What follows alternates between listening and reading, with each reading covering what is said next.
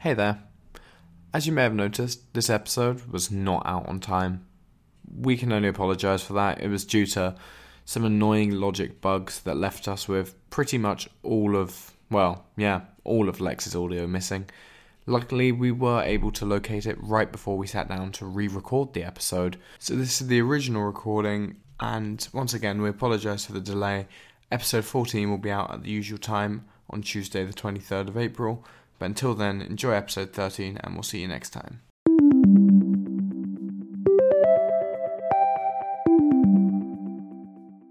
How how you doing? How how are things? I'm alright. How are you? Yeah. I'm alright. This is going to be a fun episode. I'm looking forward to this one because this is the third time in 10 days that we've recorded. Yeah, it's weird, isn't it?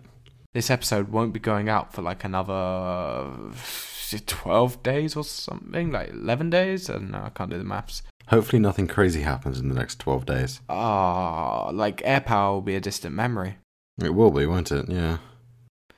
So the way I was saying this is right when when when like things happen, like deaths and things, you sort of talk about it for a while. It's it's noted, and then you you leave it for a period of time, and you sort of you don't milk it, but you leave leave it to be respectful.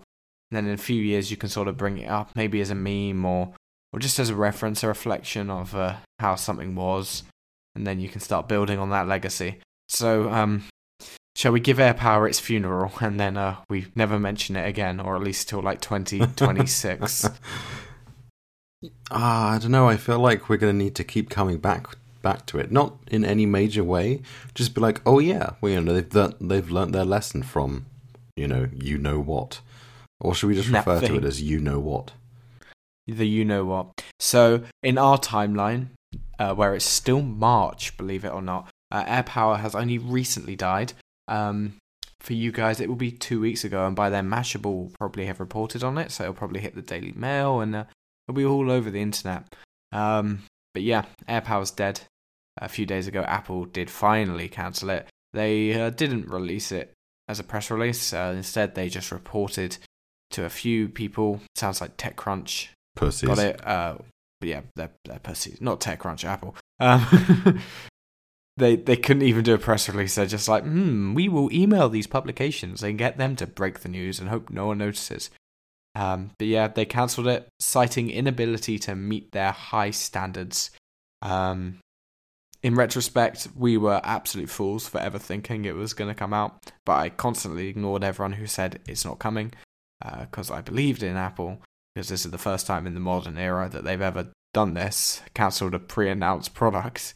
Um, but yeah, it's it, it's dead. It ain't coming. Air power ain't coming. All the things over the last few weeks that I think we spoke about in the last episode, all the signs where we we were convinced it was about to turn up. Uh, yeah, it, it ain't happening. What happened to air power? What do you think? Where what state is it in?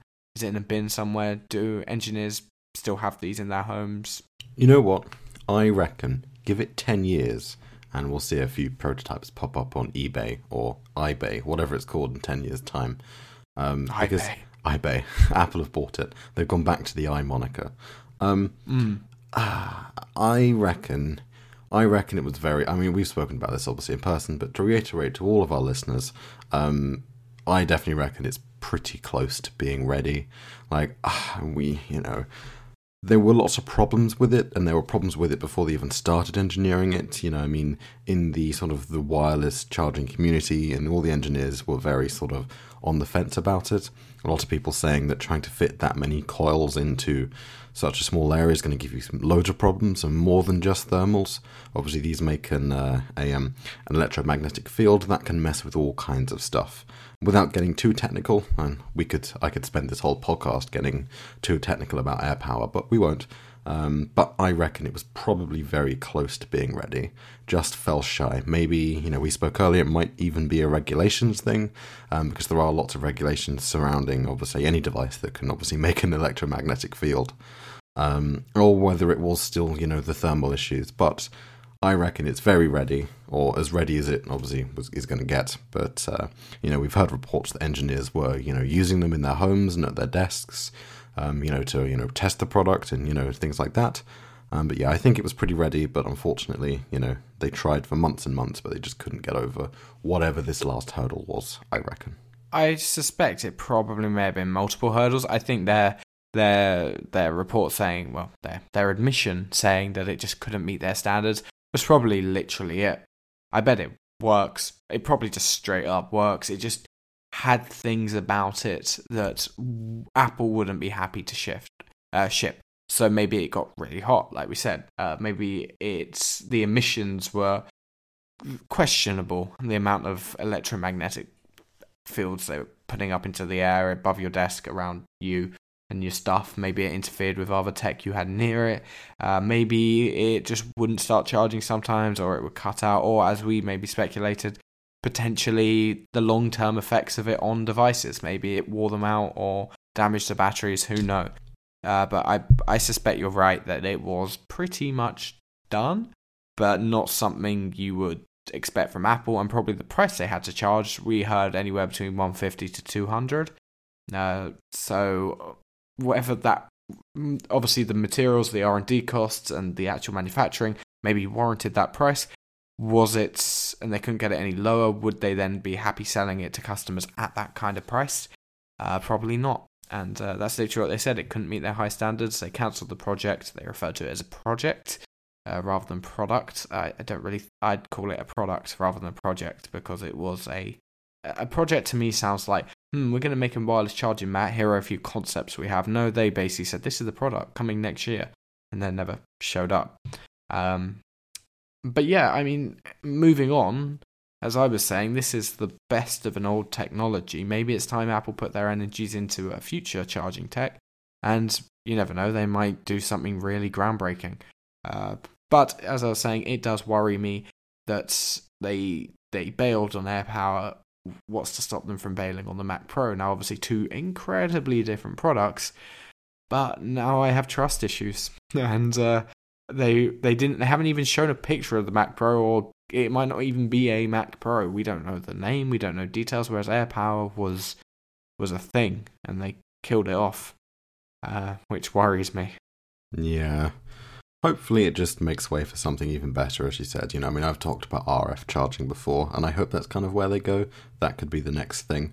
Um, but yeah, who knows? You know, I just hope something good comes out of it and something more than just Apple learning their lesson of to not, you know, pre-announce products, which I'm sure they have learned. You know, I mean, you said earlier, 2017 Apple is a different Apple to, you know, 2019 Apple anyway. So I'd imagine they've definitely learned the lesson.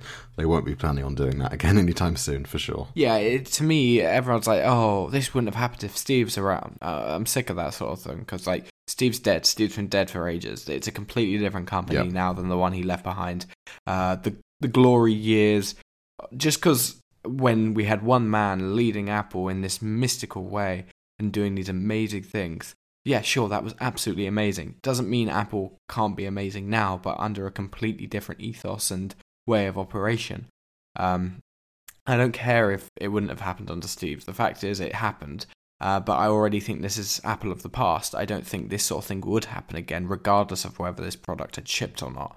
Um, it was all 2016, 17 Apple was odd, and uh, they they I don't know what was going on there. Um, like they the way they brought suddenly decided to bring bring back the Mac Pro. Um, they pre-announced AirPower too early. Um, yeah, it, it it was a strange time, but they seem a lot more rock solid now. Yeah, I agree. I think on the whole, Apple is in kind of a pretty solid place going into the next decade, um, which we are now. You know, this is obviously the last. Um, so yeah, hopefully they're on a stronger foot now than they were, you know, a couple of years ago. Yeah, I'd say so. Um, and it sounds like the next big problem, which we'll get to in a minute, uh, like keyboard reliability, uh, sounds like that might finally be addressed this year as well. Okay, Blue Ink Fix It. Uh, I don't want to leave AirPower yet. There's so much I was so to talk sure, about. I was so sure it was coming. I know. I was so sure. Uh, I'd imagine they uh, they grabbed the trademark to stop. Um, now that it's dead, the first thing people would do is, "Hey, let's make a copy product yep. and call it AirPower." Yeah. So that that's what's happened there. Yeah. Um, then I can't believe, as I keep saying, I can't believe the AirPods did because when they shipped, everyone's like, and then we quickly realized that they lots of these, including my pair, uh, were manufactured in September 2018, and they've been sitting around for ages.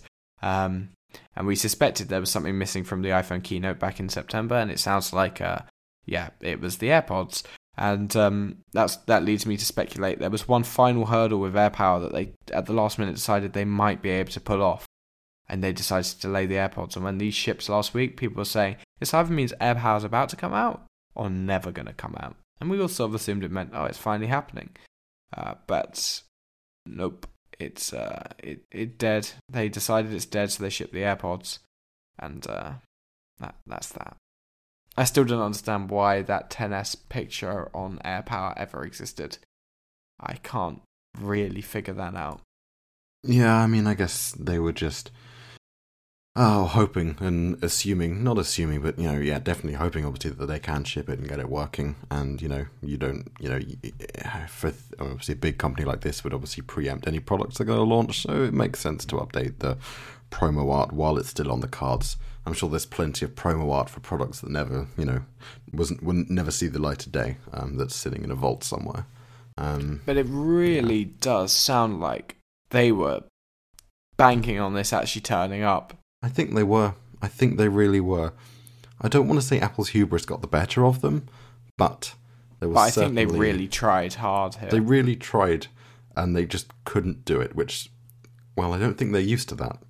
It's dead. It's dead. I, I, I want to talk about it more, and I want to talk about the difficulties they faced, but it's dead. Let's just move on. It's gone. It's not coming, and uh, we can we can't do much about it. All we can say is that we hope that something in that line is coming. They've shift focus, and maybe they're working on something else. That would be. Uh, that's what I'd like to believe. That is my takeaway. That's what I'd like to take away from this. I think that is pretty much certain, honestly. Uh, but it will be a a long time till we yes, see anything. Yeah. I think, like we're talking multiple years. Yeah, yeah. I mean, obviously, that you know, they said. I remember I actually watched the keynote um, recently um, when they announced it, and then you know they were working obviously with the uh, uh, with the Qi board of whatever they're called. Um, you know, obviously, standard Qi standard. Yeah, that's the one. Um, and obviously, you know, I'm sure they've they've hired people specifically, you know, obviously wireless, um, you know, charging engineers and stuff like that, you know, specifically for this product. What are they going to do with those people now?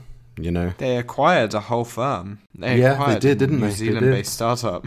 yeah, what are they going to do with all those people? You know, they can't just. Well, I mean, they can just lay them off, but you know, you might as well use them. My earliest memory of this is when the the uh, 2017 iPhones were rumored to get AirPower, um, AirPower wireless charging, like in the middle of the summer, 2017, and the news broke that the Apple charging pad won't be ready at launch. but it wasn't clear whether they'd use Qi, so it was like these phones. Everyone assumed it probably wouldn't because Apple. So it sounded like they'd launch these phones with a feature that wouldn't be ready at launch. Everyone's like, "That's ridiculous." Oh, little did we know. Could you imagine? Could you imagine if they did launch those phones in 2017 that only supported air power air power to never come? They literally did it with the watch, though. Oh, that's a there good point. Two generations of Apple Watch that support, that support AirPower that, that don't that, support Qi. Uh, the, Well, they sort of support. They don't support Qi, but if you whack a Series Three on a Qi mat, sometimes it will charge. Maybe. I think it really depends. It really depends on the tech the pad is using. Yeah, I, I don't think I haven't actually tried it with a Series Four. I have to try that out at some point. No, I remember when the three first came out. That's when I. That's the only time I saw it. Yeah, yeah. Okay, let, us move on from air power and inductive charging. Let's let's talk about well, the something last thing equally depressing. Okay, can we well, last, last last point. Last thing I was going to say about it is um, obviously the only genuine negative harm this has had and hopefully it won't become too widespread, is like we saw in that BBC article we found a couple of days ago. If you don't understand what air power is, and 99% of the population probably wouldn't, it sounds like it's just a charging pad that you can buy for $10, $10 on Amazon, right? Um, and this makes it sound like Apple can't make a charging mat. Uh, obviously, AirPower is so much more than that, but it, it is negative press. But I don't think it's going to be picked up on too much because no one seemed to remember this thing was coming. in the first place. So Yeah. Hopefully, hopefully it just sort of disappears and loses traction. I think that's best for everyone at this point. yeah, totally. Blue Ink Fix It. Let's do a little bit of blowing fix it. Go for it. What have you done, Lex? What have you done? Because you promised you would. You, you, you, you. Everyone's waiting for you. You, you promised you'd have something to talk about. Do I you have did anything to talk about? I do not. No, uh, because we're recording this Okay. so early. So that is your fault for having a birthday in April. Yes. Um. Somewhat. Uh. Yeah. Okay. So you've let us down. No, Uh, no, no, no, no. you've- Your birth has let completely us down. no, no. You've you've you've gone and done it yourself. Uh, you haven't spent your free time. You had literally days to to play with broken Macs, and you chose not to. I, on the other hand, once again have something to talk about. Okay. Yes. Thank you, everyone. Thank you. Yes. Yes. Thank you. Thanks. Thanks. Um, I bought that Grape G3 this this evening. Um, so I I've bought my eighth iMac G3 because it's been over a month since I bought one and I was getting withdrawal symptoms. Uh, this iMac G3 turns on, but then immediately shuts itself down again. That's my understanding. I'm yet to collect it. Um, from my preliminary search, uh, it sounds like it could be near on anything wrong with it. Uh, but a common fault with the iMac G3 that I wasn't aware of is where something called the uh, flyboard is it flyback? Flyback? Uh, i'm just looking it up. Flyback transistor? Flyback transformer. that's it. Um, which drives the crt display. And it can fail in these and it can lead to funky stuff happening which i'm suspecting this could possibly be a contender for what's wrong with my graphite one either that or the graphics card. Um, but when the iMac G3 does its boot, like most computers, it does a hardware test, and if it if anything fails, it, it won't boot, maybe resulting in an error message or a shutdown or a kernel panic. And uh, if it detects this thing ain't good, it will pretty much straight away shut down. A thing you can do though is if you disconnect this from what I've briefly read, uh, and then connect a external monitor via the VGA out port that's hidden around the back of these things under a flap, uh, it will boot if this is the problem uh, to the external display. And then you know what the problem is. And if this is the problem, it is not the best of news. It's not impossible to fix, uh, but they are hard to find, and probably the easiest way of sourcing one is finding another broken G3 with a working one of these and moving it over. But we will see. Uh, it cost me eighteen pounds, and it is literally like half an hour away. So I am happy to to take the gamble. Um, either way, I think I will get something out of it. Whether it's a working Grape iMac G3, uh, who knows? But I feel like I'll get something out of this for eighteen pound. I mean, I can spend that in prep. So that was my thinking. Yeah. I'd rather have a, a useless grape iMac than some some food. Um, cool. So that's Blue Ink Fix It. I will keep you all updated when by the time the next episode comes out, which is near on a month from now on our timeline. Oh my god. uh, I I will have an update for you. But until then, we'll uh, hold tight, guys. We will see. I'll buy someone a coffee if I haven't done anything by then. Will that be me? You don't buy me buy me drinks anymore. I don't buy myself drinks anymore. I don't have any money. We've we've covered this. Oh yeah. Okay, cool. Shall we talk about something depressing? Yeah, let's go back to depressing, shall we? This has been a good show thus far. Yeah, this is great. This is cheery. it is, Um, isn't it? yeah. Surprise, surprise. Keyboards. Guess what, Lex? Guess what? The, the the the condom keyboards. They're still broken. Hold on. So you're saying you can't just like put a bit of plastic on a problem and fix it? No, most of the time you can't. Huh. Sometimes you can. Like if if you got blisters, you can just stick a plaster over them. I mean, arguably, isn't the plaster that's solving the issue there? It's your own, you know, immune system and obviously, you know, white blood cells. In stuff. fact, that is the most perfect analogy I could come up with. yeah, they've just stuck a plaster on the problem. yeah. because all this did was fix the problem for a short period of time.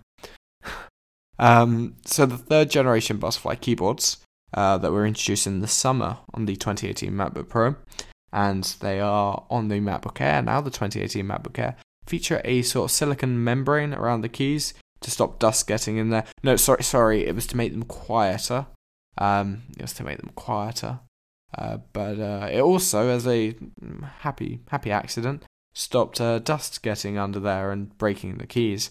Um, the reason this is in follow up is because we briefly mentioned a while ago how I actually came across a MacBook Air that was having keyboard issues. Um, and obviously, that has the third gen butterfly key. And now Apple have acknowledged that customers are having still having issues. A small amount, apparently, a small amount. Um, but it is still affecting their third generation keyboard. Uh, they're not in any REP yet because obviously all these until the summer, all these third generation keyboards are under warranty. I fully expect them to get added to the REP in the summer, but I think I think this generation of keyboard is just doomed to fail. The butterfly keys, it's not going to be sorted. Uh, yeah. I suspect this 16 inch MacBook Pro will be the first thing to get a redesigned keyboard. I think to. I think we can just write this off straight up. There's there's no hope for these keyboards anymore. Yeah, um, I must admit, what is interesting is that obviously your anecdotal um, is was also obviously the MacBook Air, and this article that we've got linked here, and we'll link in the show notes as well because it's f- very well done. Um, is also a MacBook Air. I wonder if there's anything to that, or it's just chance. Interesting. Uh, maybe it's really affecting them. I don't know. I mean, I, I, as you said, it's the same keyboard. You know, maybe there's something else at play here. Because um, I must admit, I haven't seen. The only issues I've seen with these is with the airs. Again, uh, we haven't actually obviously. The only one I've seen physically was the one that you saw. Um, but the ones I've been reading about, Weirdly enough, I don't, I can't remember. I may be wrong, but I actually can't remember a 2018 MacBook Pro having these issues. They all seem to be airs. No, neither can I. Neither can I. They all seem to be airs, and I don't know if that's pure coincidence or just the airs have been so popular because obviously they're uh, obviously the, the, the new air, so you know everyone's bought one. Um, but they do all seem to be airs. Yeah, it's probably a mixture. But it's amazing the amount of times I go to use a customer's laptop for a completely different reason and I go to type on the keys and realize they're stuck and the customer hasn't acknowledged this problem. They don't probably don't know it's a thing. I have one of these. I have the first gen butterfly keyboard. I've never had any issues with it. It doesn't get much use and I like baby all my stuff. Um, but it's amazing how quickly uh sorry how much I notice that keys are sticking on customers' devices. Yep. It, this is incredibly widespread. Yeah, both my father's and my sister's have done it, and they're 2017 ones. Um, yeah, yeah, they've they, they've both done it as well. Yep, it's, it's it's very widespread, but the numbers would never reflect that because even if the numbers for repairs are high, not everyone's going to notice this as a problem. Um, but yeah, not good, man, not good. Disappointing. Yeah, it is a real shame. Because I actually, I must admit, I quite like using them. Actually, I know lots of people don't like I do keyboard. Too. Um, no, I really do like them. Yeah, Holly's got the 2018 MacBook Pro, so with this, obviously, this third gen keyboard, and not only oh, so the quiet one. Yeah, the quiet one. Um, it is mm-hmm. actually mm-hmm. quieter. It's got this weird, like, there's slightly slightly more resistance. They're less clicky, but more spongy, obviously because of the uh, you know the silicon flaps, and it does actually feel nicer to use. Um, I actually I prefer it's my favorite butterfly keyboard they've they've produced, and I actually do quite like using it. I mean, I don't use it a great deal because obviously it's her laptop, but from time to time, um, yeah, and I do actually quite like it. It's just a shame that they're awful in every other way. Yes. Shall we talk about something good? Let's talk about something good and Apple making a productive and uh, progressive move. Mm, a mad move. Uh, Maybe. So this is this is monumental, actually, as far as I'm concerned. Yes. The third generation Apple. Apple TV is about to get a software update. The third generation. So this isn't the one running tvOS that didn't do 4K. This thing runs TV system software or some nonsense. I don't think it's been updated since December 16, something like that. It might even be 15. Um, but it is getting an update, and this update brings the redesigned TV app to it.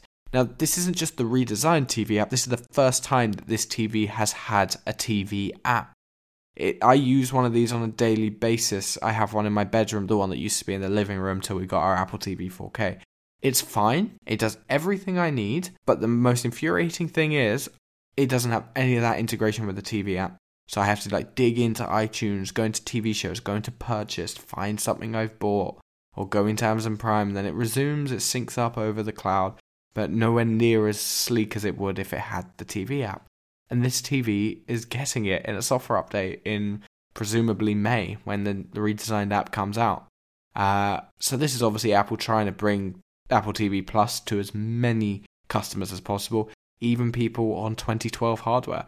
I really applaud this. This is absolutely brilliant. I can't believe they've done it. Honestly, I would never have predicted this. This is next level weird for Apple.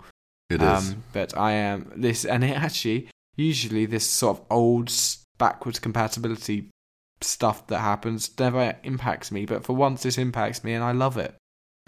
yeah. I think Like, I almost figured Mm. out how to install the beta, but I didn't want to go through the hassle. I can wait till May. Yeah, I really wouldn't bother if I were you. Um, uh, yeah, I mean, I think on connected, uh, I think Mike Hurley was saying that it makes sense. You know, with a product like this, they need to have, you know, the fewer the barriers, the better. And it's obviously a big reason, obviously, why we, you know, we're going to see obviously uh, this TV service come to obviously Roku sticks and Fire TV sticks as well. And again, so you know, the less barriers to entry, the better. It's only good for them. Um, so it's in their best interest to do this, but it's incredibly un-Apple like, you know, to go back and, as you said, 2012 hardware. 2012. What were you doing in 2012, Jack? Um. Wow. All right, let's let's think. I was I owned an iPhone 4 until the very end when I got the iPhone 5. Um had I started GCSEs? I started GCSEs at the very end of 2012, yeah. about the same time I got. So this was pre GCSE. Oh my. I was drinking lots of Coke and wearing shirts. Yeah. Drinking lots of Coke and wearing shirts. Yes, that is Coke what I was doing. Shirts and Coke. I just had a little, a little crisis. I, Oh, I was, I think I was banging out Halo Reach. That was a good game. Probably my favorite of all of them, actually. Halo Reach was the, was a game. I was at boarding school by then already, so I was Ouch. already not playing games. I was playing. What did I play? Oh, a lot of Minecraft, a lot, and a lot of Gmod. Um, I never played that. yes. It's that's a game I never. what played. Garry's Mod? Yeah, never. It was overrated. You basically you'd have to get a bunch of your friends together on Skype and then just mess around in it. Honestly, it'd probably be more fun now. yeah, I can see that. I can see that. I mean, I watched a few, like I think uh, Yogscast back in the day. You know, yeah, I used to watch a, a lot of Yogscast. They they were good. They were good. Um, and they still Oh, man, around. I want to play Minecraft. Yeah, yeah, they are. They are. But they focus now more on, as far as I'm aware, from what I've briefly seen of them occasionally, uh, AAA titles and stuff like that. I mean, it makes sense. That's where the money is. It makes a lot of sense. But when they when they started, they were all about the like indie games. Oh, Lex, I really want to get back into Minecraft. I I used to love it. Should we do it? Should we? Should we do? So I, I won't. I've had a for the- Minecraft server running since August, and no one's logged into it except me back in August. It's constantly up. Seriously, Mm-hmm. should we? Should we? So obviously, you know, we you know don't. We're not going to div- divulge our secret plans to our to our listeners. We're like quite yet. Apple. In Yeah, fact, we- are not like Apple because we don't pre-announce things. we just we subtly allude. We have alluded to to to other projects in the past. None of them have have, have uh, you know appeared yet, but they will do. Maybe we should start another project of, of, of the best way to game on a Mac without boot camping, or maybe you can boot camp. Maybe we should let people boot camp. We can like take them through our trials and tribulations of boot camping Windows on a Mac.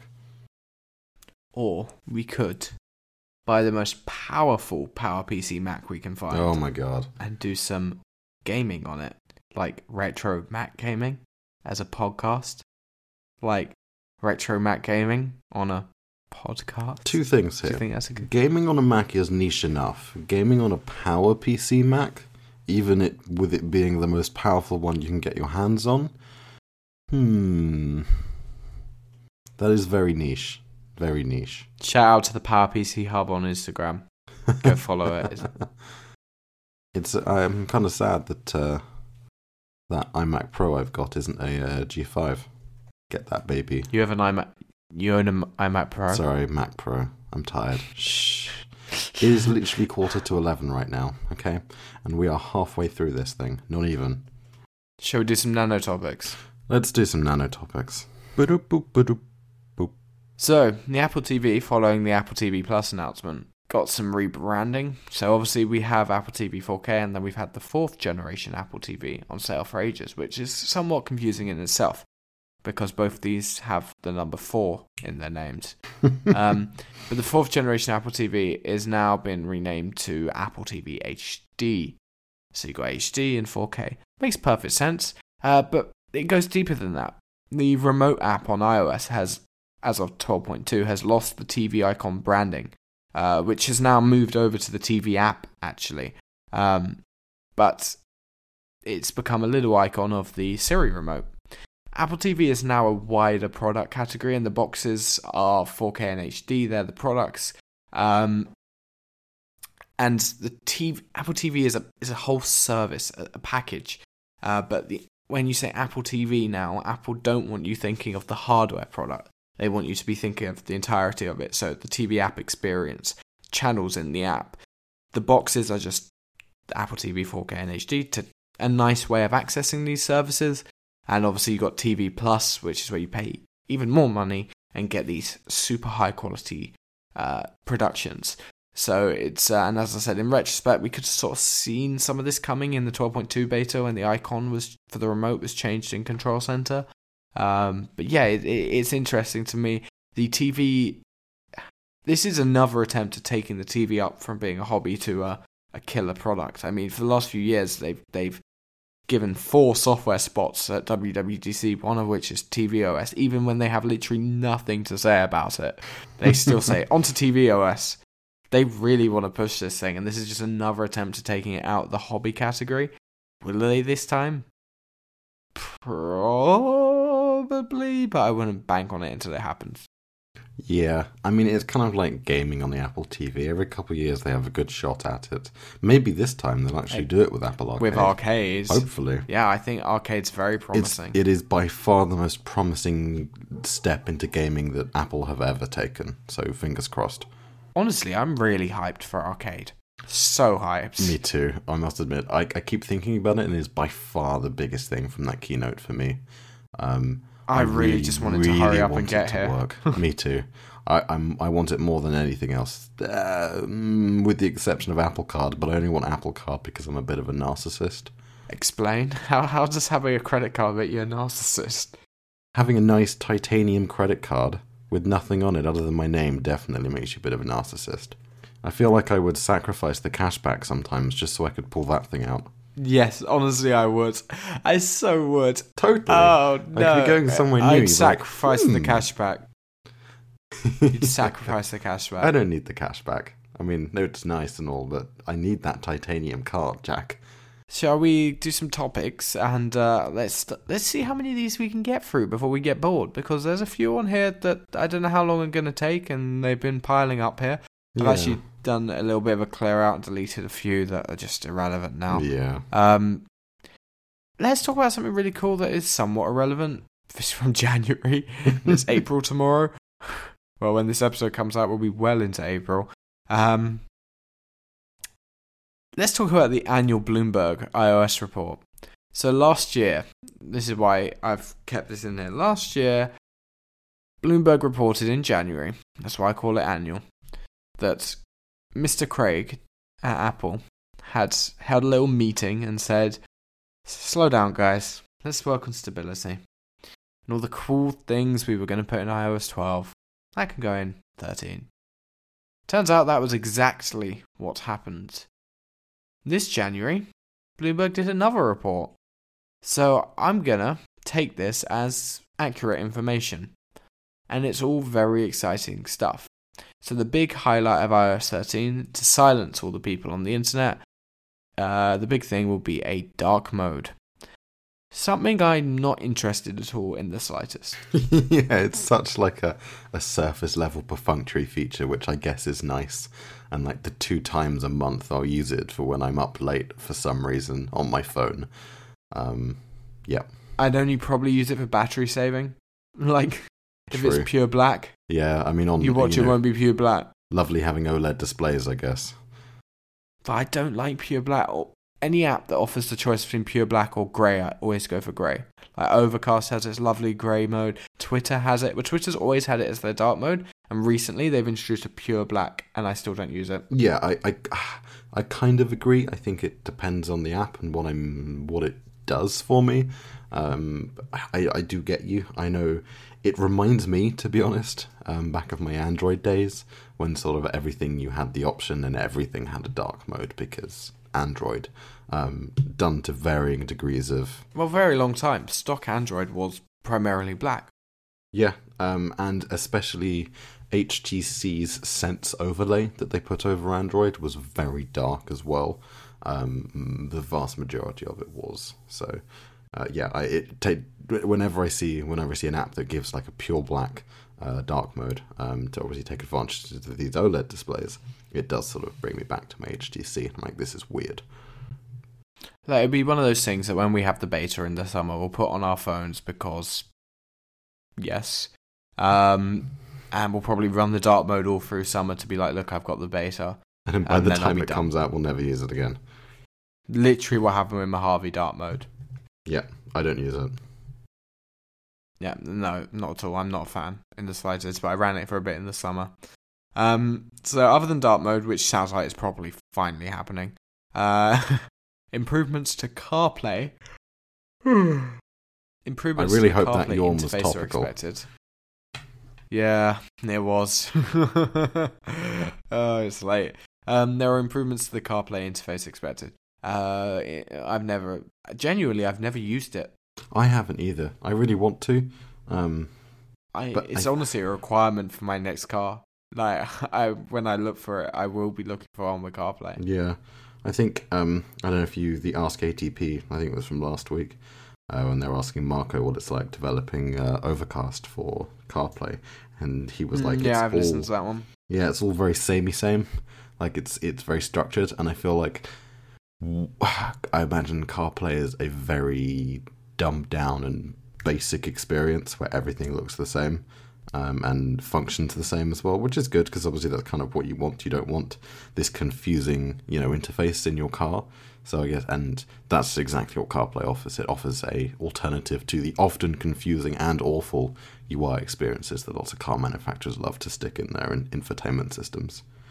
Um, Somewhat like the Apple TV. Uh, Yeah. In a way. yeah, I would imagine so. But you know, he was almost describing it as you know, you just get these like pre-populated table views and stuff, and you just plug in the information, and there you go. Yep. I mean,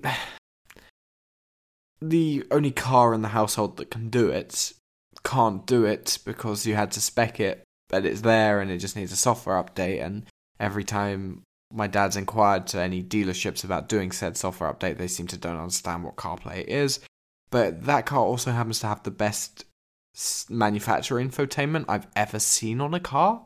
What so I kind of just kind of want. That's the Alfa Romeo. really. It's, I don't think its really infotainment is is really good and makes a lot of sense. Believe it or not, Huh, I did it's not expect really, that from Alfa Romeo of all No. people. it's it's really good, and it's the only one I don't really feel the need for CarPlay in. I really don't Um, like um, Mercedes' old infotainment system, but I really want to try out and see how this new MBUX works because it looks interesting. But I hope it's not just the same thing, but just prettier, if that makes sense. I mean, the the old one is bare bones as like so Yeah. bare bones. It works really well, but it's bare bones. Um, yeah, it's uh, it's car infotainment's a fascinating subject. It is really interesting. I find it interesting. Um, like all these. It's where worlds collide. it is, and it's really Not odd. Well, Like, it, it it just doesn't really work very often. Not many people get it right. Um, yeah, it's weird. It is weird. Um, I don't know. I feel like they just need to hire some good people. Surely, like how difficult can it be to sort of? I don't know. I can't. I don't know. I don't know. I guess it's just pushback from car manufacturers. It's resistance to the tech companies. I think. I think that's what it is. CarPlay and Android Auto. They're they're sort of as w- as far as they're willing to go for some reason. But anyway, we can talk about CarPlay some other time. Uh, other big things expected in iOS 13 are big iPad upgrades. Um, doesn't go too much into that. We assume we'll get external storage support. Uh, have you heard much else what we might get for the iPad specific to the iPad? Not really. Um, there seems to be some rumors about general iOS updates to sort of multitasking and expanding on that. So I would hope that would come to the iPad, but in a bigger way, especially on the 12.9, because you've got so much screen, so much screen real estate to play with. Why limit yourself just to you know two apps at the same time? Obviously, technically three if you have the overlay. Um, but I, there's so much screen, you know, just let me kind of do more with it. So hopefully something like that. Um, but I can't say I've heard anything specific. Yeah, uh, no, me neither. Um, so there are other things that we've heard about for iOS 13. Uh, to have multiple instances of the same app, so you could have tab support. How they implement this, who knows? But you might be able to say have uh, two on the left screen. You'll have Twitter, your timeline open, and on the right screen you'll have Twitter mentions open. At the moment, you can't do that. The only app you can do that is Safari, where you can have two tabs open side by side. Um, and it sounds like that's coming to third party apps. In fact, I would be incredibly surprised if that doesn't happen. That was heavily rumored for 12 until they said it was getting pushed back. Uh, and it's still rumored for 13. I think that is pretty much locked in and will be a major boost in productivity. I agree with you. I'd like to see a little overhaul of the multitasking interface because the thing about the int- the multitasking interface as it is since it was introduced in iOS 11 is it's it's hard to discover how it works. Once you master it, it's really intuitive and pretty much anything you want to do works. You can go grab an app from Spotlight Search or something and think, "Can I do this?" Oh wait, I can. It's almost too simple with very poor discoverability. Um, so I I just like a little bit of an a rethinking of it, but fundamentally it's fine. Um, but it does need a little bit of work. Um, and another thing we've heard, obviously, in, if we get improve in file storage, sorry, external storage support on the iPad, probably improvements to the File app. Uh, but the big big thing is uh, there will be a new home screen. This is what we've heard uh, since pre the, the 12 pushback. Whether this will come to the iPhone or just the iPad, who knows? No one seems to know what that means. New home screen. Does it mean we put widgets on the home screen? I kind of hope not. That's something Android were doing about 10 years ago and kind of isn't what I want anymore. Because the widgets dream hasn't really gone to plan on iOS. I like them, but I don't really want them on the home screen. But at the same time, the the grid springboard is outdated, especially on the 12.9 inch Pro. More likely, will we? We'll get something, but I I just I don't know. No one else seems to know. Will we get a new icon set? Probably not. I doubt it. But as we've said in previous episodes, this is now this icon set will with this release will have been around as just as long as it had the iOS 1 to 6 icon set. I don't think Apple are in a position right now where they want to go about completely redesigning everything again. Um, but I could see some changes to the design language. Uh, but it does sound very cool. Um, it sounds like 13 is going to be the biggest one since 7, I'd say. Yeah, I'd say so. Uh, especially you know what external like outside in features wise for sure. Um, I'm quietly optimistic about it. Um, I, I, you're right. The you know the grid springboard system is just really old at this point, and it, it does need something doing with it. And I agree, widgets isn't the way forward. At least I don't think so. Um, there's a place for them, but I don't think that's on your home screen. Um, I remember I think we were talking ages and ages ago about maybe a sort of a Siri shortcut forward slash uh, like something akin to a Siri watch face. Um, something like that.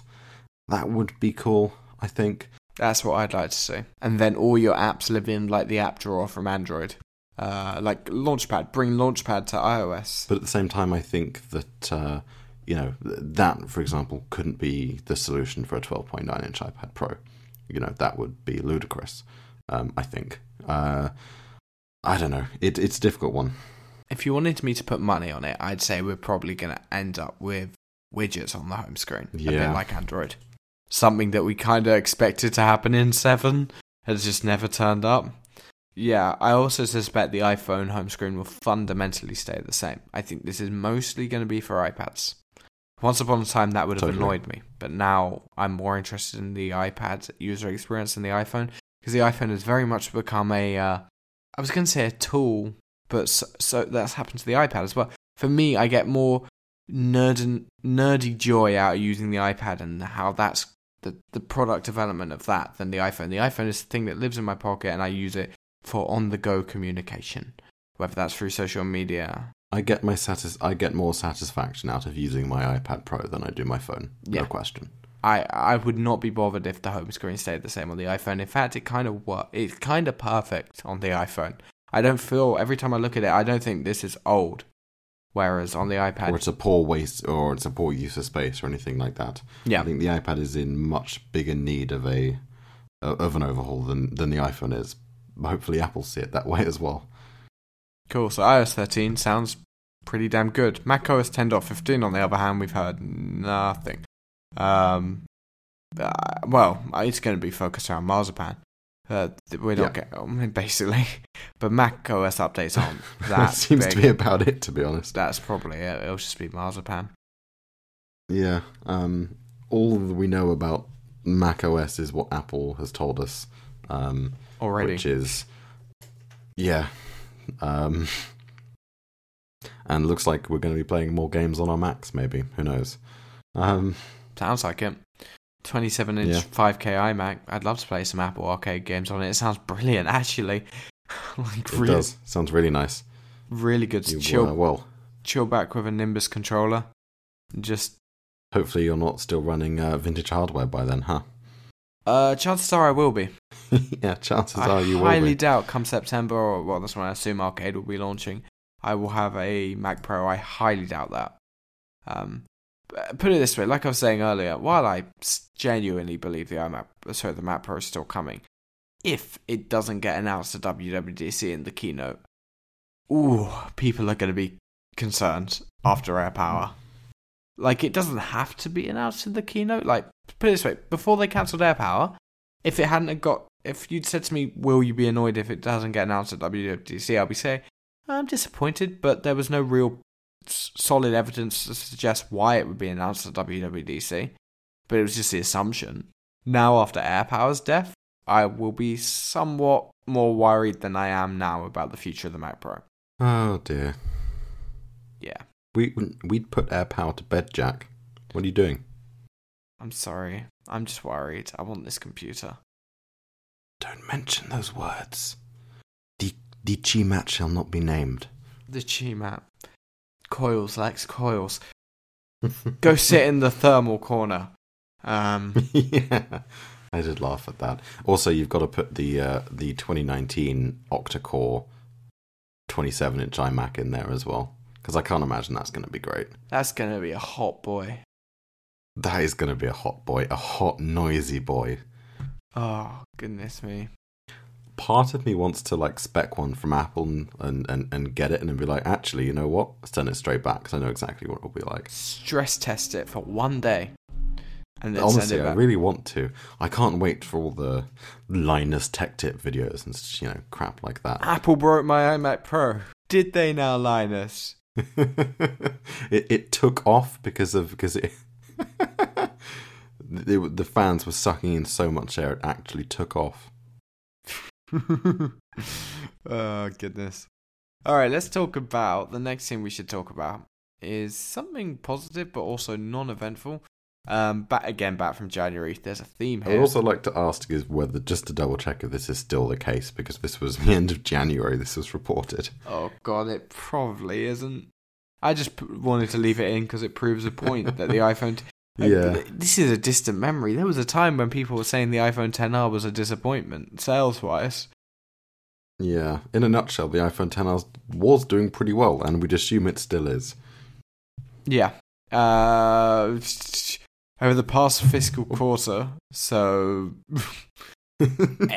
end this- of not from the last one. 2018, nearly 40% of iPhone sales were iPhone in the US uh, were iPhone 10R, and the 10s Max and the 10s combined accounted for just over 25% in the states. So to put it simply, the 10R was dominating sales of the 2018 lineup, two to one. Doesn't at all surprise me. Oh yes, this is where this chart came from. So yeah, in December 2018, um, the 10R by far is the best-selling iPhone, followed by the 10s Max, and then the 10s is quite small actually compared to 10s Max. In fact, that's the bigger surprise. Um, I close- would say so. Yeah. closely followed by the 8 Plus, uh, which is about joint with the 8. Then the 7 Plus is selling the least, kind of like it used to be the 6S Plus selling the least. The 7 Plus is a strange phone. I'm not sure who would go into Apple right now and buy the 7 Plus. Um, and then the 7 still has a considerable, honestly, almost as big as the 10S, the 7. Um, Yeah, it is, isn't it? it really is. I mean, it kind of makes sense because, I mean, if you want a normal sized phone, you accept that they don't exist anymore, so you get obviously a bigger one. Um, and faced with the price of 999 or 749 for veritably little difference to most people, the 10R just makes so much more sense over the 10S. And the people that buy the 10S Max don't want the 10R because it's not big enough. You know, it's a pretty simple. Personally, I think it it is. It totally makes sense, and I'm not surprised. But it makes you, it gives you pause for a second and makes you think, huh. But then you then it quickly clicks. I think the 10s is a weird phone. Yeah, it to me this is this is not yet. No, this is exactly what we expected, and it's just straight up interesting. Even more interesting is seeing the graph from December 2017, which is cool as well. Um, yeah, I, I really don't It know. is, yeah. I don't know who would go buy a 7 Plus at the moment. Like, because if you went for the Plus phones, generally you were willing to spend a little bit more, and you were probably maybe a little more into tech than your average person. Um, and you probably wouldn't be buying a 7 Plus. They're not even well priced. The 7 is a good price, personally, I think so. Uh, but if you want a big phone, you're going to get the 10s Max or the 8 Plus. Um, so yeah, the 8 Plus is still a good buy, I think. I really like my dad's 8 Plus. Every I'd time, agree. every time I pick it up, I have a little nostalgia for it because it is the pinnacle of the bezel and home button design. It it's never Totally. getting it's never getting any better than that. The first ten years of iPhone, that is what it came to. So, yeah, it's it's a good phone, the 8 Plus. Um, but yeah, no, 10R's not doomed. Uh, I feel like we're trying to make a point that isn't a thing anymore. Uh, Yeah. it's just. I mean, I guess from like, yeah, my own life. I mean, the two people close to me that have bought iPhones recently, since this has come out, might I add, they've both been 10Rs. Um, which, because it just makes sense for 99% of people, I would say. You know, it, I, I you know, we've both said it before. It's hard to recommend the 10s Max to anyone over the 10R unless you really care about it, you know? Mm. Um, it is hard, and it's hard for people to also see the value as well. You know, why am I paying an extra, you know, three hundred and fifty pounds for a phone that's a little bit bigger? Um, that's about it, really. So next topic, uh, you put this one in here so you can talk about it. So let's talk about cars again. Well, let's do it. Let's go down this rabbit hole. The reason I latched onto this article is because it's kind of like the resurrection of something we really haven't heard very much about recently. I would say it's been quite a while since we've heard any rumors about um, any uh, car, auto car stuff coming out of Apple. We've Project is Titan. it? Project Titan. Project yeah, Titan. Project Titan. Um, we've heard that they're moving more towards sort of. Um, uh, you know the software side of things rather than we've- obviously no, the we've- physical car. Well, yeah, we heard that, but we've also heard that since then, no, it's gone back to physical car. And given the fact that our next topic is that Apple hires Tesla's head of electric powertrains, um, well, that's that's not software, you know. That is definitely not software, um, which I think is really cool. Uh, so this guy is called Oh, Michael something. I can't pronounce that. Oh, I, I'm not. Shvukuch? Shwekuch? Oh goodness. Um, I think it. Shwekuch. Shwekuch. Yeah. Shwekuch. Right, I think Michael so. Shwekuch. We've probably still butchered that, but uh, Probably. I feel Yeah. sorry. him. I, I apologize. Um, anyway, uh, that's quite a big loss for Tesla. Uh, he's been with them a really long time. Um, he's one of the most experienced of engineers, uh, so it's quite a big deal. Um, and not just you know for Tesla, that you know kind of for the for the whole industry. Anyway, um, and it's not just Tesla he's worked on. He's worked on some big names. He has worked on the BMW i8. He's worked on the Porsche 918 Spider.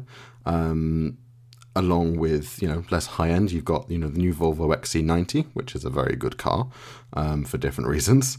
Um, and now at the moment he's responsible for Tesla's sort of drive units um, and everything from manufacturing to validation. It says here, uh, all done in their Gigafactory in uh, Fremont, California. Um, so yeah, this is a big hire for them.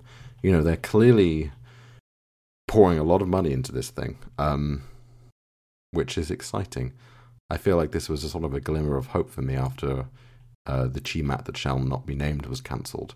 We hear something that we haven't heard from for a while. So yeah, what do you think?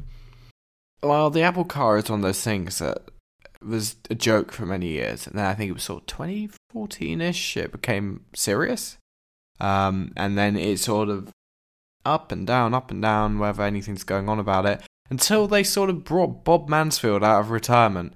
I remember Bob Mansfield, and then he he retired. I think it was around 2012 ish. Um, Was it that long ago? it was quite a long time ago, but then he's he's 2013. I've got it here. Um, and then it was confirmed he would continue to work on special projects under CEO Tim Cook. Didn't hear anything from him for a while, and then in 2016, um, came out that he has been he's been leading Project Titan, and we've heard nothing from him. Uh, and it's going to be weird if they do ever bring this car to market. I assume there'd be a somewhat keynote for it, which used to sound weird, a keynote for a car, but no, Tesla have made that like a like a thing now, like a tech keynote for a car. Um, and we'll probably have Bob Mansfield up on stage for the, or in the, at least in the video for the first time in ever. Um, yeah, it, I think this is cool. Personally, I I was always slightly disappointed when it sounded like Apple were going back to just making the platform. Um, so we will see. We will see. But uh, I'm glad it sounds like they're actually making something again. Uh, I also glad they've got someone like uh, oh I've forgotten his name again already. What was his name? Michael. Schwekuch. Schwekuch. uh, someone who is clearly experienced and knows what they're doing, working on it. Um, yeah, I I think this is happening. When though? I remember the original time frame when it was all rumored in sort of 14 was look for the early 2020s. Obviously, a car takes a long time to make, especially when you're used to making computers. Um, I'd imagine we're getting close. Closer. I hope so. I'd Maybe. imagine it takes longer to make the software than the actual physical car. For something like this, cars have been done before. You know, I don't. The car isn't going to be groundbreaking. Um, kind of like Apple Card, I guess is a good analogy. You know, the the physical kind of side of things isn't going to be groundbreaking. It's still a credit card. It's still a car, but the way it's delivered, hopefully, will be somewhat. That's what I'd assume. That would be my takeaway, anyway. Yeah, I think we're pro- we're probably in the stage now of let's integrate this platform and software we made with a physical car, and they've hired this guy from Tesla to make that a reality. Uh, they probably got drawings and preliminary ideas of what it what it what it's going to look like. Um, but I'd imagine we're in I that can stage. see it being butt ugly. I I yeah, me too. Honestly, I don't too. hold out many hopes for it being a good looking car. No, no, no, genuinely me neither. I hope all I can say is that everything about it will be cool. And people quite often say to me, "Is this is this Apple car actually happening? I bet it's going to be beautiful." I'm just always like, Nah. "We will wait and see," because I can see it being. I guarantee you, it will look like an ugly um, Model X. That's what I'm thinking. like a. a mo- ugly Model Uh, X. I think it might be an ugly, ugly Model X. You know what? You know what? Um, this. So, have you seen the? Oh, what's it called? Hold on, let me find it. Cool. Yes. Have you seen the Honda um, Urban EV concept? Hmm. It was a pre-production model. Was shown this year at Geneva. Um, now, I actually really like it. Um, You know now, what? I actually am. I'm. I'm So quite do a I. little fan of Hondas. I Hondas really like cool. this. What? Isn't it adorable? It It's shouldn't really be nice. nice, but it's cool. It shouldn't be nice, but it is. And the interior as well. It's so like 70s Art Deco, but I love it. I really, really like it. Why does it and look I'm like a Mark quite- One GTI? Like that's what. It does, doesn't it? I think it's the cir- like like the the black gr- front grille and like the circular headlights. I And think. look at the wheels as well. They're, they're just. yeah, the, like the overall shape, but it's really good. I really like it, and it's refreshing to see something that looks good but is different enough that you can tell it's an electric car. If that makes sense. Um, I I really like it actually. Uh, I shouldn't, but I do. I want one. I actually want one. Genuinely, flat out, I would buy this uh, if I was in the market for one. I genuinely would. I think. This is what I can see cars looking like. It looks like a. It looks like a Taycan, but but yeah, everyday car. It's just, it looks like it's from the same era as a Porsche Taycan. I, I see that. But why are the doors opening the wrong way? Why why do you have to do that? Come on, come that's. on. I think that's just the concept. I think they've gotten rid of that for the pre-production one. Yeah, they Uh-huh. have. I hope that's so because it's just so unnecessary. They have. So it has changed a bit from the concept. It doesn't look as cool as the concept did, but it still looks very close. And I really like it. I really I do. like it. I really, I, I love the vibes from it. It is literally like a Mark One Golf. It's really cool. It is. I, I think it's super cool, and uh, hopefully, actually, early 2020 as soon as. So this is actually close as well. This car, um, I want one actually. Will you buy one? If I had the money, yeah. Unfortunately, I'm not in the market for an electric car, but if I did, then I would. That's awesome. Would you buy the Apple car? Would you buy Project Titan? I mean, yeah, probably. Um, unless it's the ugliest thing on the planet and the cool bits isn't enough to redeem it, you know? I feel like it's going to be the ugliest thing on the planet regardless. You know, it's going to be a really ugly BMW i3, um, which aren't lookers to begin with. Um, but hopefully, all the cool stuff they do with it makes me forget about how it looks from the outside. I would imagine it, it would be a very nice place to be in. I imagine the interior is going to be quite nice, but the exterior is going to be horrible. A Tom's Guide article. Okay, this is new for the topic list. Um. Oh, also from the 24th of January. What was going on on the 24th of January? Uh, Apple hired or poached um, Samsung's head of battery development back in January. Uh, so, I've never understood this whole rhetoric of Samsung batteries being a lot better than Apple batteries because from my limited experience, I haven't noticed any significant gains of a Samsung battery other than when they used to explode. But, you know, that's what happens when you ship a product too early when uh, you don't do proper thermal management. Go sit in the thermal corner. As you know, they just they just killed all those. Um, yeah, the corner doesn't exist anymore. that corner's gone. Um, do you think this will make a tangible difference, or or what? I'm. You can look at sort of you know the actual nitpicky of the article, and you know how obviously yes, or is this really going to make a difference to batteries and things like that in in a real sense? But I think to look at to you've got to look at the bigger picture here, which is clear that Apple want to do better as far as batteries go. You know they are actively hiring, and they've actively poached the head of Samsung's batteries department. Now whether you know that is going to have a big impact, and whether Samsung batteries are better or that doesn't really matter. The point is, is that Apple are making hiring moves because they want to make better batteries.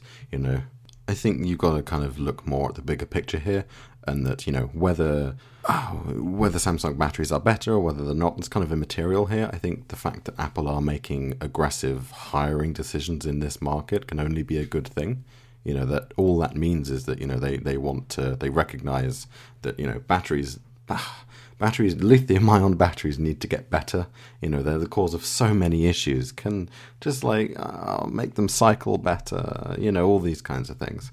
Um, whether Apple will be the ones to sort of really take the next step in battery tech, who knows? But at least this kind of shows that they are interested in it. You know, which obviously they should be for a company that you know relies on lithium ion batteries quite a lot. But yeah, I mean, I think it's just a good sort of indication that Apple care about this and this is sort of where they're going with it.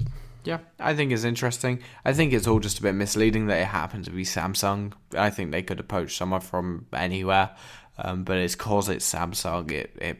Yeah, I think it's more the fact that they are hiring, you know, the right people, regardless mm-hmm. of where they're from. Yep. I'm gonna end the show on a downer.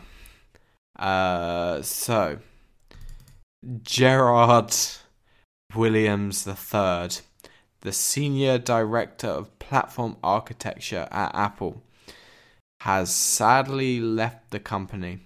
This happened the same day that the CHIMAT that shall not be named was officially laid to rest, so it kind of got ignored a little bit. Um, he has been instrumental to the development of every Apple designed A series chip since the A7 to the 64 bit transition, um, all the way up until the A12X. Yeah. Um, this, this, is, is really deal. sad. Uh, wait, do you know where he's gone? Is do we know where he's gone or? No, I don't think it's been. I don't. I don't think we know anything. I think we just know that he's oh. gone. Now, obviously, a chip team isn't one man, but it, it's gonna it's going to be a pro- problem. In even it may be a minor problem. Yeah, it's going to have a negative impact on the team. Yeah, uh, because Apple's chip development is just brilliant. And Lex, you're a fan of ARM chips, right? It is. It is really good. I am a big fan of ARM chips. I must admit, when I when I found this today and put it in the in the topics, I did go on a bit of a probably like a good hour tangent of just oh just reading up on system on a chips and stuff. Oh, they're so cool. Yeah, they're they're, they're a little the package. Um, they're the whole package. They are. They are. Um, you know, I mean, what the A12? The A12 was the first, you know, seven man- nanometer node. You know, sort of. It was the first publicly available one. Um, Qualcomm. Oh, sorry. Uh, was it Huawei's Kirin 980? I think it is was technically announced first, but the A12 shipped first, so they win. Um, and oh, I just hope this doesn't have a negative impact. I hope not. I think it's got like oh no. I hope it doesn't. I hope this is okay. But I'm quietly concerned. It would be the worst kind. It would be the if it has a really massive negative issue. It would be the worst time for it, it to happen, seeing as ARM chips are coming to the Mac. This, they, is, this, this is, could be bad. Yeah, like they, they they are build. They've been ramping up to this for years, and they want all of their own chips and all of their own products. Which, as far as I'm concerned, considering Apple's track record, their silicon record with their team, has been so good. I want it to happen, and I want it to continue being good. But now the head of that team has just left. That you know, it just doesn't bode well, I suppose. Um, you know, they're at a really critical moment here that they're expanding, you know, their own, um, you know, SoCs beyond just, uh, you know, their their mobile devices. You know, they're thinking about, you know, putting them in Macs and you know more and more stuff. And this is a really critical time, and I hope that this doesn't have a negative impact, as I've said. Um, but I guess only time will tell. Time will tell, indeed, and uh, fingers crossed it won't be too much of a negative. Um, so I'm going to end the show on a slightly more interesting thing because I, I lied. I'm not going to let us finish on that because uh, I really didn't want. Yeah. Oh, thank God. so there is a. Uh, I don't even know how to pronounce that that Instagram handle, but there's an account you should go check out. It's called Film Tour Ismus. So that's spelled film tour is M U S. I'm not sure what they're they're getting at there. I may be missing something obvious. But this account basically goes around the world, finds film locations, takes a photo from the film and prints it off on literal photo paper, like your standard small photo, and holds it up perfectly in the shot to fill the gap where an iconic movie scene happened. And it's just really interesting, and I highly recommend Sorry, can you just spell that out again for me? I can't find it. Film, Tour I S M U S. Ah, I found it. I found it. I'll put a link to it in the show notes, but it's really cool. No, it's cool. Imagine doing that, going around the world looking for these filming locations just for the gram. Someone has too much time on their hands. Too much time and money. Polaroids are expensive. They are. I'm just printing f- pictures on film, you know. Not to mention all the, the travel. Oh yeah, that as well, I guess. Yeah. It's also Ewan McGregor's birthday today. Oh, is it? Hello there. Oh, I love Revenge of the Sith. Uh, that's a great movie.